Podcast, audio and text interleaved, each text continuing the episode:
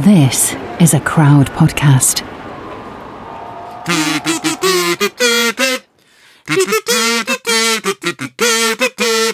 Harry Truman, Doris Day, Red China. I was like, cha-cha-cha China. Hello and welcome to episode 3 of We Didn't Start the Fire, the podcast that finds out everything that mattered in the post-war world and everything that explains the way the world is now, all dictated by Billy Joel's imagination and ability to make major global events rhyme. I'm Tom Fordyce, this is Katie Putkery. And Katie, we're going where no other podcast goes because no one else has got Billy.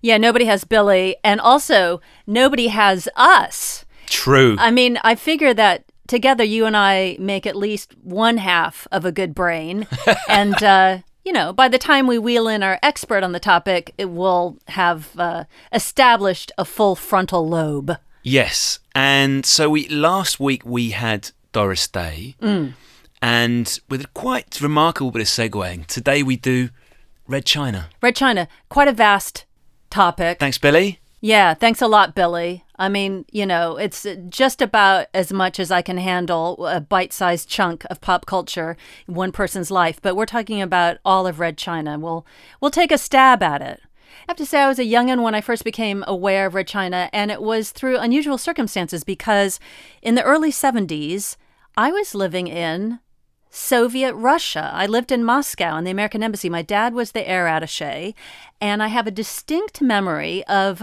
some American propaganda in front of the American embassy that showed photographs of Nixon meeting Mao. So there was like lots of handshaking and glad handing and smiling. And of course, now I realize that it was all a big show off thing to the Russians to go, hey, look, Mao is cozy wozy with America, and maybe you guys can be too. So that was my first impression. How about you? Did you have any awareness of Mao growing up? I have got a massive gap in my knowledge, Katie, because China wasn't taught in British schools in a way which I now look back on and think it was quite weird, but maybe that information wasn't there. You learnt about Hitler and you learnt about Stalin, and you learnt about the Second World War and the Cold War, but you, for some reason, ignored the most populous country in the world. Yeah. No real excuse for that other than maybe just say it's out of our travel zone, kind of far away.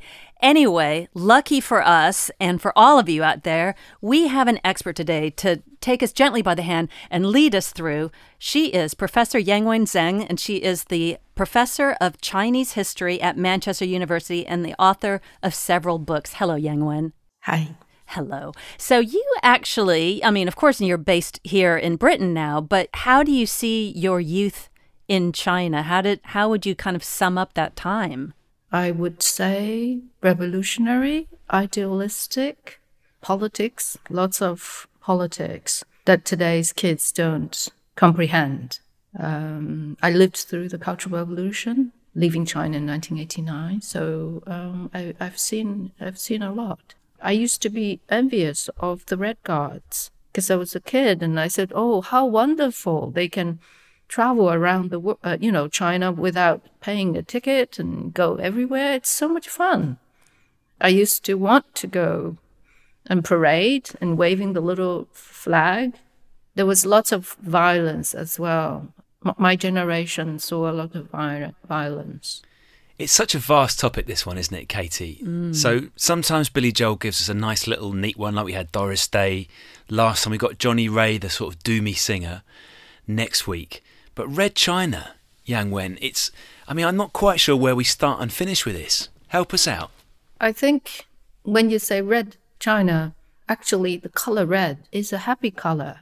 People wear red when they get married. So in a way, Communist Party has hijacked this color and made it a color of revolts and revolution.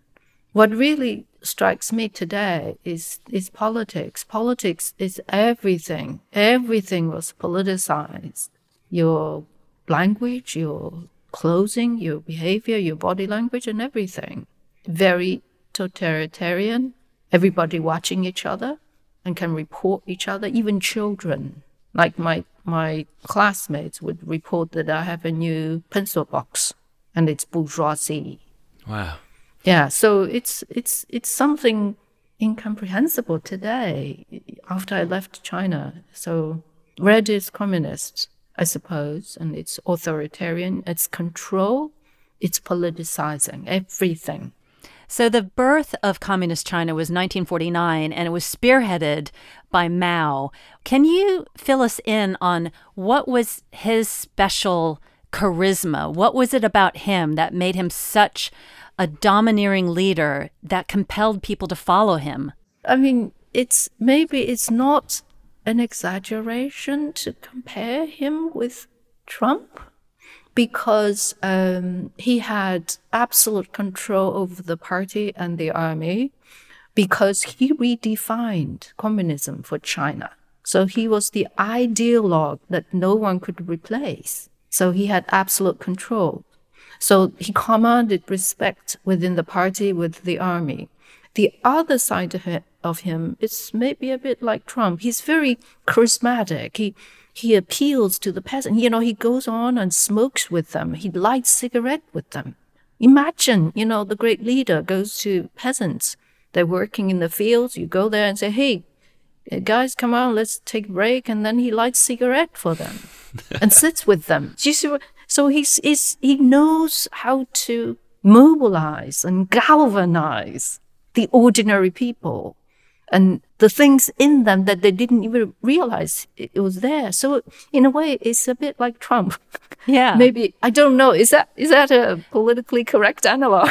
I would say it actually does a disservice to Mao, because Trump is not as intellectual as Mao was. I gather that he was somebody who was actually had quite refined sensibilities in terms of being a poet. And I don't know that Donald Trump has that great a command of language.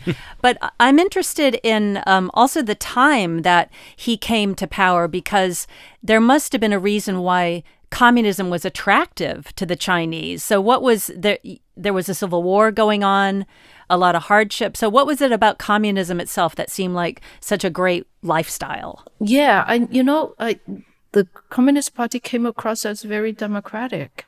And it looked like they were really working for the benefits of the people. So they did have appeal, and they took land from the rich and gave it to the poor. So they were really doing what Democrats would do. But of course, after they got power, things changed. And regarding that land reform movement at the beginning, that was actually, I mean, it sounds good, but scratch the surface, and it turns out it was a mass murder movement as well. Yeah. The tenants were encouraged to literally kill off the landlords. How did that operate? How did that go down? Yeah, I actually have a family story to tell. So if you look from the perspective of the peasants, it is great. You know, we took their land, and you know, you could go to their household to take their furniture, to take their belongings, to take their gold, to take their silver. You can just take anything you want. You know, Cultural Revolution was a bit like that. So in 1949, 1950, the communist troops came to my province, Hunan, and my mother's family was a big landlord. But my mother's father was a professor. He was very left-wing. So the communist troops gathered the whole village and put my uncle on the platform and asked the villagers to go and accuse him. So they all jumped onto the stage and accused him, beat him up.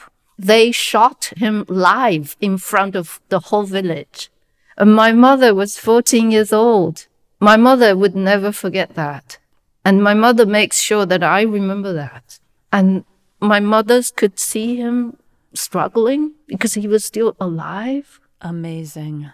And then the leader of the squad finished him off with 2 more shots. This brutality is constantly, you know, the more you find out about China during this time, it's twinned with hypocrisy. Yeah. Because you have the leaders coming in, as you say, ordering the people, the citizens, to just willy-nilly pick somebody out to be a victim. So it's almost like psychological warfare, as well as killing your own neighbor, killing your own friend, killing villagers. Yeah, it's a bit mad. And I just thought people would just venting their anger or injustice at an individual rather than at a system.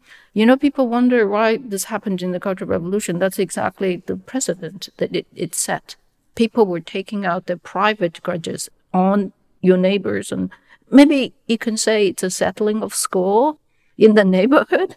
Yeah. It's staggering when you start looking at these things, Katie, isn't it? That you're absolutely right. The undercurrent to the whole story of post-war China is death, whether it's famine because of the Great Leap Forward, whether it's executions, whether it's the Cultural Revolution. And it's terrifying when you look at the numbers of people. Yes. This involves Yangwen. Yeah, millions of people. You know, for me as a historian, it's really sad that Chinese people have not reflected today, because if you don't reflect as a nation, it will happen again. What happened is after Mao, people went mad for money. It's not dissimilar to the situation in Germany, is it? After the reunification of Germany, we'd have a similar situation. But does any of this happen, Yangwen, without Mao? So when you look at the stories of other revolutions in other nations, there's usually one decisive figure who takes it in a certain direction. But had Mao died on the Long March, let's say Mao doesn't make it, does China still look the same in the 40s and the 50s? Probably not. What makes Mao different? He is a peasant. He's never been comfortable with city people, bourgeois. If you had Premier Zhou Enlai and Deng Xiaoping or Liu Shaoqi from the beginning, these are people from upper middle class who went abroad to France, to the Soviet Union to study. They are bourgeoisie themselves, solid, old aristocracy. If these people came to power, had Mao died, no, I think Chinese communism might be different. Zhou Enlai is a defining example of that. He would have rallied everybody, bourgeois or foreigners.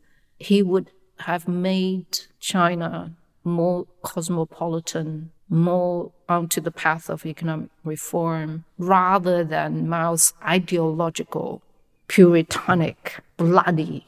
Something is wrong with Mao. I don't know. We used to have a joke, me and my brother, because every day we're supposed to identify class enemy. Wow. And it's like, what is class enemy? Kids, we don't know, so we laugh at each other. You're class enemy, you're class enemy.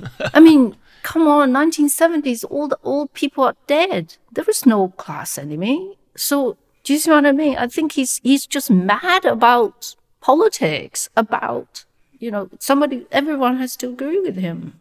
No, something is funny about him, even though on a personal level, he's not that a bad person. He actually was not. How would you describe him on a personal level? He was caring, down to earth. He was wearing flat shoes all the time, handmade. He smoked cigarettes. He grew himself. He's a man of little demands, little decoration, little desire. He's a peasant. He's just, his whole being is communism. I don't know, how do you describe that? It's somebody who's so much into something that his whole being becomes that. Yes, so he subsumes himself to this cause. And so after the land reform movement, he launches another disastrous initiative, which is the Great Leap Forward, the forced collectivization and industrialization of China. So what was that involving? The peasants were supposedly given land, right? Yeah. But this all was taken back. It's taken back by the government. Yeah, it's taken back by the government and say, look, your land is too narrow, too long. It's not good for the contractors. So peasants were just cheated out or forced out of this in a way. So collectivization and the communes.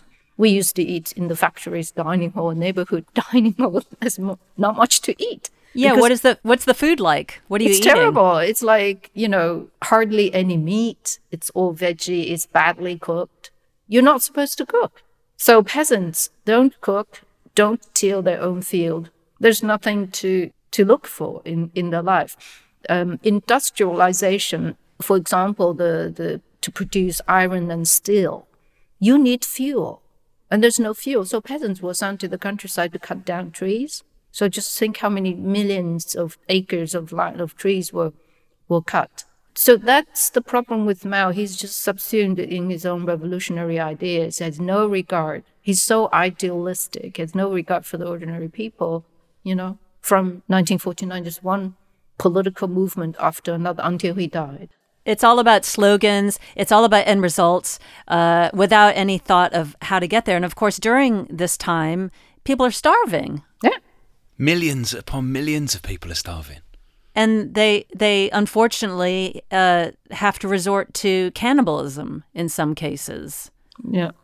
We historians are still debating the figures. Some say it's 40 million. Some say it's 20 million. I probably think it's halfway, you know, maybe 30 million. I asked my mom. My mom said at the garbage dump, it's a scene that I have seen in Africa and India, some places, Southeast Asia, where you have kids salvaging the garbage to see if there's any food. And my mum remembers that, and she tells me that. Cannibalism, she didn't say that.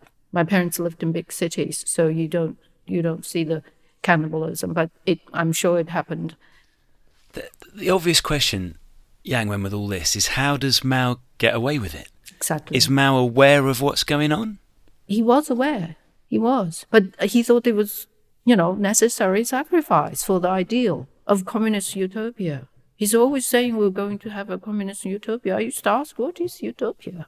And I remember my mom said, so when you are hungry, you can go to any restaurant and you say, I'm hungry. And then they will give you something to eat, and that's utopia. It was like, okay, that's great. That sounds great. And so Mao was so focused on the end result, and also he was big on image. So during this time where people were starving, reduced to eating tree bark and rats or whatever, he was making a show of exporting what little wheat China had to the rest of the world to kind of fake this look of, we have a superabundance. We can afford to get rid of this. I mean, that's just beyond egregious. Mm-hmm. Yeah. China could not feed itself. China still imports. You know, it's a large country. Its harvest could not feed its own people. And during the Cultural Revolution, tons of grains and everything was sent to Africa, to Latin America, to Southeast Asia, to make political allies, in order for China to enter the UN, because to enter the UN, you need their vote, every African country. So for Mao, politics can come at the cost of ordinary people's lives. It does not matter to him. Katie, I don't know about you, but I need a little breather. Shall we have some ads? This is the story of Whitney Houston, of George Michael, of Otis Redding, of Amy Winehouse, of Michael Hutchence, Bob Marley. This is the story of Prince. It's a new podcast series about how they died and why we're still talking about them so long after. It's like nothing you've ever heard before. That feeling. Just search for Death of a Rockstar on your podcast app. And subscribe now. I'm interested in getting into the Cultural Revolution now. This was in the mid-'60s, and that's the at the time that you were a child in China, and you would have been experiencing this. I gather that there was a little bit of a slump in Mao's popularity, and he thought, "Let's do another initiative. Let's get the word out that things are moving and shaking." What was the big idea behind the Cultural Revolution? Right, I think there are two things, which I think you've touched upon. One is the political. It's always politics. He was sidelined after 1962. Liu Shaoqi became the chairman, and they did a good job. Liu and Zhou Enlai, Deng Xiaoping, you know, all the other leaders did a good job bringing the economy back from the disaster of the Great Leap Forward. So Mao was sidelined, and then he wanted to come back. So that's one aspect. It's the political. Now, the other aspect, it's more long-term, more macro. You know, Mao is a modernizer. He wanted to just throw away thousands of years of Chinese culture. He just cannot understand why some of his colleagues, like probably Zhou Enlai, Deng Xiaoping, you know, wanted a better life. The war is over. We have control of China. Why not build a better life? Why not enjoy life? And ordinary people too, you know, buy a car, a radio, no car at that time, buy a radio, buy a sewing machine, buy bicycles, you enjoy life. So Mao thinks that that's bourgeois, that's old. So Mao is a modernizer. So he wants a complete new culture where people would sacrifice themselves for the good of the nation. But that's not possible. So, yeah. So it's another political movement, just one after another, never ending. So describe for us, Yangwen, what it was like growing up in the Cultural Revolution. If you're in China, if you're in a province, if you're in a little town or a little village, because we're aware of the horrors, the macro horrors, the number of people who die, these awful stories, Katie, about children betraying parents, of wives and husbands betraying each other, of brothers and sisters. But in that country at that time, what would it be like, Yangwen? You know, as a child, if I have to summon it up, it was a big political party. You know, every day there is excitement. Somebody is beating the gong, you know, walking on the street, shouting with flags. There's a party every day. Kids loved it. I loved it. No school. It's great.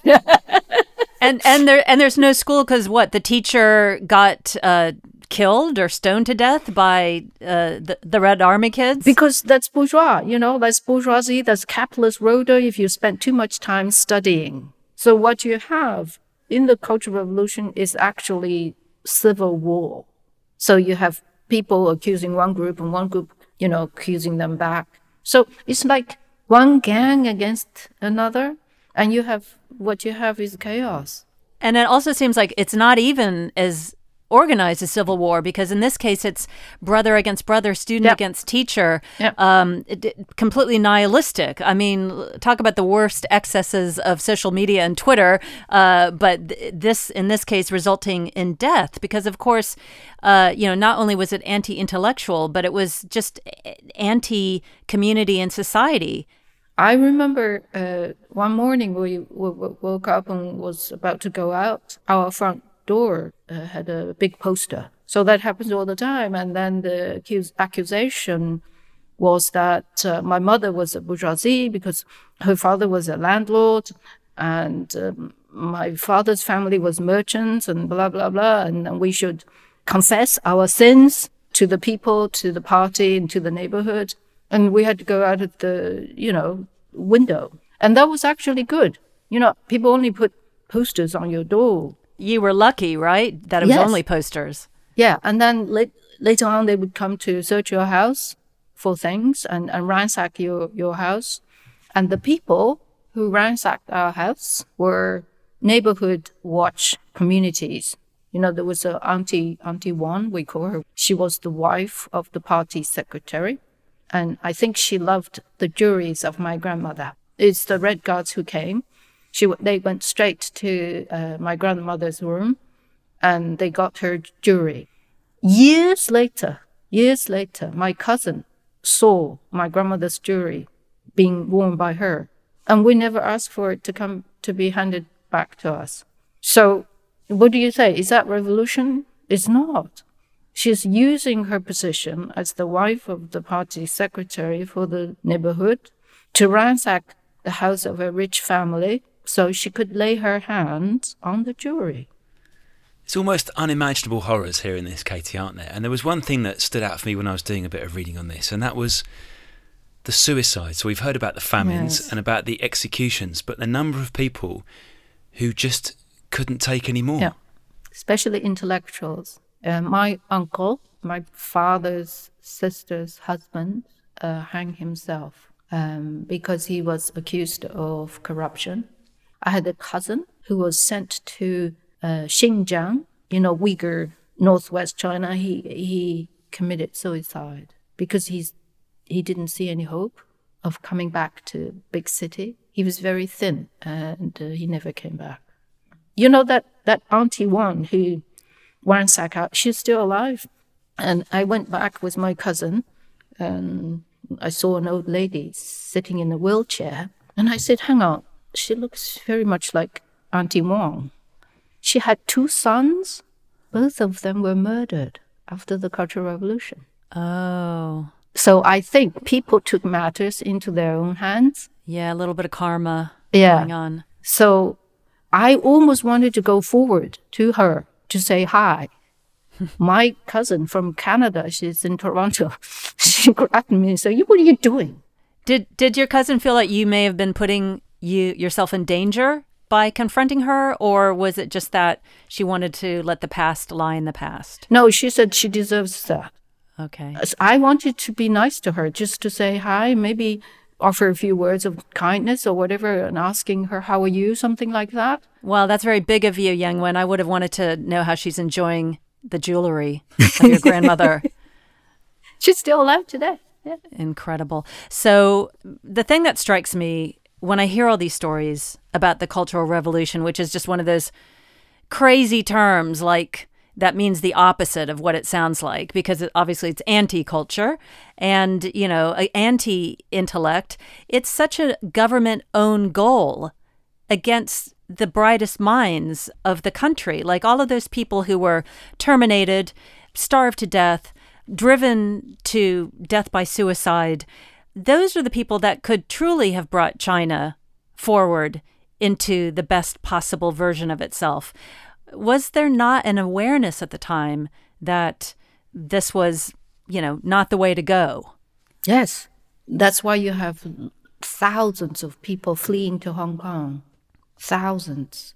Even to Vietnam. In 1968, there were tens of thousands of people left China for, today you call Kazakhstan. Yes, people were aware, that you know, the best and the brightest were being killed. Was there, I'm just trying to figure out, and maybe this is the wrong thing to do, Katie, because there is no logic in these situations. I'm almost trying to figure out why Mao has ended up the way he has. Like, how do you go from being? What do you mean ended up the way he has? Like just to as being a pop culture icon? Well, just not caring about the death of 20, 30 million of his compatriots. So how do you get from being an idealistic young man who likes writing poetry to being a megalomaniac psychopath? I don't know, Yangwen. Was there like a turning point in his life? Was there some atrocity that happened to him that changed him forever? I think one thing that can maybe explain when it comes to big characters is power. Power has such strange grip on a human being, let alone a human being of that nature. No, I think power is something. Once power has permeated every fiber of your being, you're no longer a human being. I mean, what you said is so acute and profound, because really it doesn't just explain Mao, it also explains why family members would turn on each other during the Cultural Revolution, or why, you know, teenagers would be denouncing their teachers, or, you know, just in such a nihilistic way, because it would be that sense of complete control and utter domination. So that must have been so seductive to people. Maybe. I'm still trying to figure out. So Mao is fading out, and the Cultural Revolution, it seems, is winding down because he's winding down. Was that the equation? I think so. If he wasn't, it would continue. I think the general population was fatigued, like COVID fatigue. People just fatigued. You know, revolution after revolution every day. You go into the office and self-criticize. What else do you have to criticize? If you had already done that yesterday. So I think there's that fatigue of revolution as well on the popular level. This is so fascinating. And also, I didn't know, Yangwen, how much you lived through this. So it's just incredible to get your perspective. Mao did so much damage throughout the whole course of his regime. How does today's China address the aspects of Mao? Like, how is he talked about in the culture? Actually, he's come back. He's made a comeback. Wow. You have taxi drivers whose mouths hanging in the car. Yeah. I think Mao's still kind of regarded a great leader by many people. I mean, if you're a peasant, you know, you got land, and even though it was collectivized, and then later on this reform, you were able to send your children to university. Maybe they even get a scholarship to go to America. I mean, that's great. So I would say he did change China, the revolution and modernization, but the ways in which the mechanism, the institutions is highly problematic. And there's one thing that a lot of people like him about. He's not corrupt. He didn't like money. He didn't care about money. He didn't know how much he gets paid. It's just, today, it's all about corruption. How does the country, I mean, not only how does the country recover from this, but how did you and your own family recover from the brutality that you personally experienced, that violence that your mother witnessed? Like, how do you factor that in and get past that? Or do you? I don't think people have done that. People switched from revolution to making money very quickly, and some people got rich very quickly. So I don't think the nation has soul searched collectively.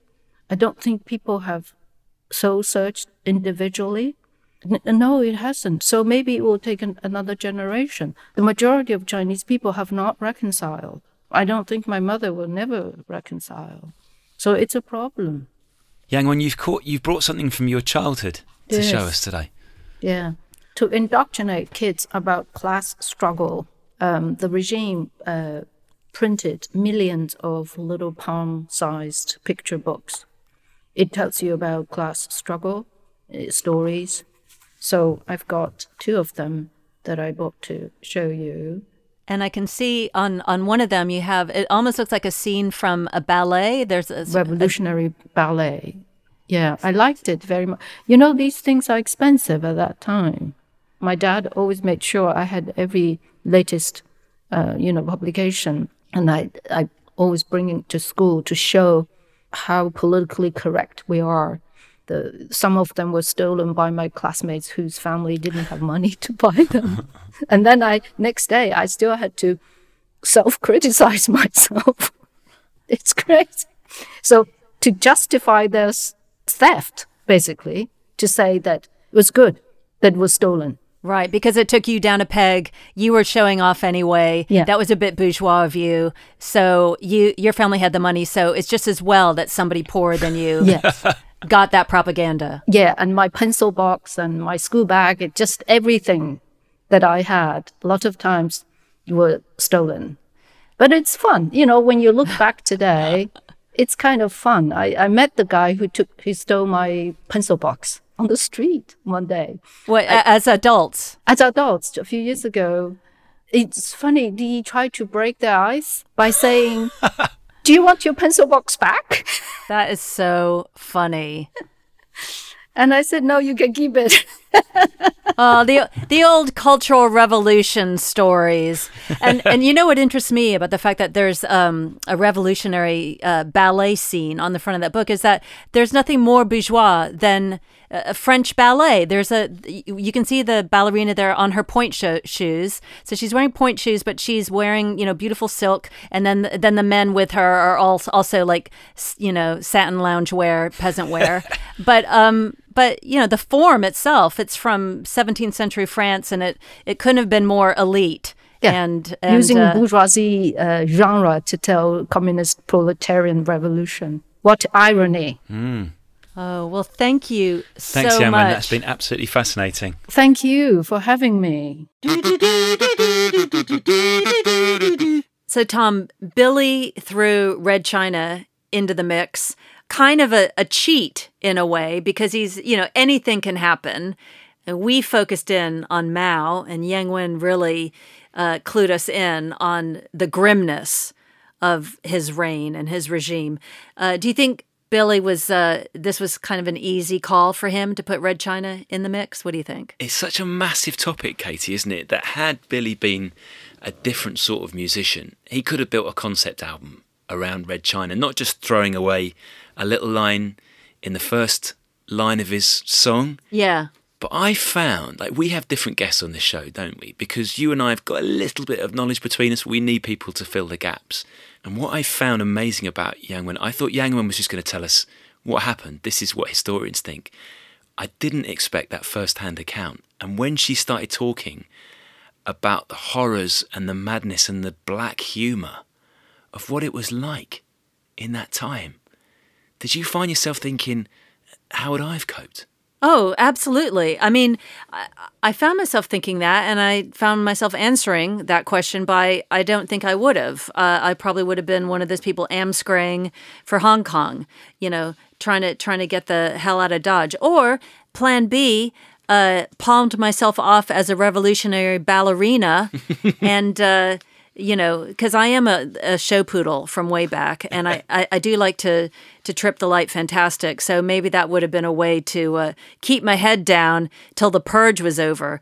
But what an incredible privilege to hear Yangwen's story as well. Yeah, and I think the image of her pencil box will stay with me for a long time, even as realistically, Katie, I think you and me would have been screwed. We write, we broadcast, which we are right at the top of the list. We're totally bourgeois. When was the last time that you tended to a crop? I killed a cactus recently in my little home. So, yeah, I think I would have been earmarked as bourgeois. And I think you're a little bit too well-groomed and too well-spoken, so you would have been for the chop, Tom, I'm afraid. No chance at all. No. And, you know, at the start of this pod, Katie, we always say, look, this is not just a history pod. It sort of explains the way the world is today. Yeah. And everything that Yangwen told us there. So China is now probably the dominant, it is the dominant economy in the world. Yeah. And it is the dominant power. And it is part of all our lives, even thousands of miles away. I'm sitting here with an iPad. You've got an Apple Mac. Both of those are made in China. Yeah. You've got the first generation of iPhone, yeah, which is quite cool, but also, like my iPhone... It's come from China. Yeah, it comes from China. And, you know, there's some suspicion that there's forced labor involved in making these products that we apparently can't live without. And that's a big problem in China where, you know, there's a lot of mystery and sinisterness about where this labor is coming from. Do you think we understand China any more than we did back then? My sense of it, after hearing what Yangwen had to say, is that Red China and the way it lurched from grim social program to yet another ghastly annihilation and, you know, mass starvation billed as a social program. It almost is a little blueprint for the worst things that humans do to each other. Because you start off on a project thinking, you know what, if we all just pitch in together, this will be a great thing. And of course, that was the idea behind communism. Let's all pitch in together. And but you know what? There's always a big dog at the top who is a little bit too big for his britches and quite enjoys that taste of power and runs away with it. And before you know it, we're eating our brothers and sisters. You know, before you know it, there's cannibalism. And I think it's really a cautionary tale for the Lord of the Flies tendency that's built into humankind. And who would have thought that it would have been Billy Joel who took you to that sentence? I'm pretty angry at him about that. So he's given us so far Harry Truman, Doris Day, Red China. Next week on We Didn't Start the Fire, Katie. Johnny Ray. Doomy, gloomy 1950s singer, the reason why Elvis happens, maybe the reason why the Beatles happened, definitely the reason why Morrissey happens. Oh, I'm now really mad at Johnny Ray.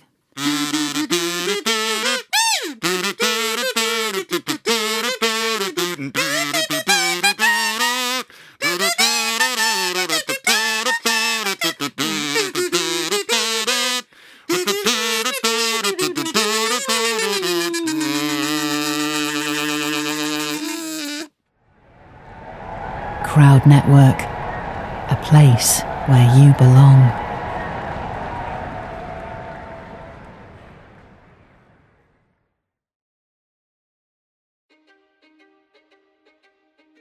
History is complicated.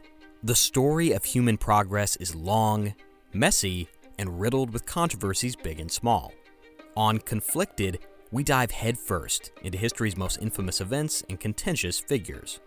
We try and untangle the good from the bad, the fact from the fiction, and the monsters from the misunderstood. Was Genghis Khan a murderous butcher or a civic pioneer? Did the Allied powers go too far in firebombing the German city of Dresden at the twilight of World War II? And how did the Marquis de Sade acquire such a sinister reputation? And was any of it true? These are just a few of the tough questions we wrestle with and investigate on Conflicted. So if you love history or just enjoy a good story, please join me, your host, Zach Cornwell, for a fascinating new topic each and every month. Conflicted, a history podcast, is available on Spotify, Apple, or wherever else you get your podcasts. I hope to see you soon.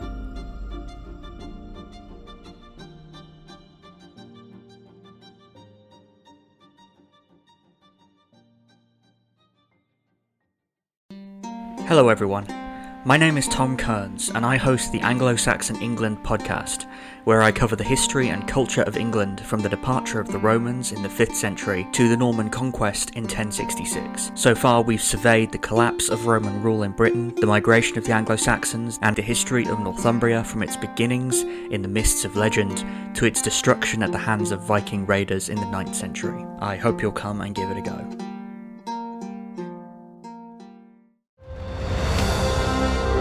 I'm Ken Harbaugh, host of Warriors in Their Own Words, a podcast that presents the unvarnished, unsanitized truth of what we have asked of those who defend this nation. As a country, we need these stories more than ever. Stories from Americans who have borne the battle, including 30-year-old remastered interviews with veterans from World War I recounting their time in the trenches of Europe, and with veterans from World War II, Korea, Vietnam, and from our most recent conflicts in Iraq, Afghanistan, and other battlefields Americans may never have heard of. Hear their stories by listening to Warriors in Their Own Words wherever you find podcasts.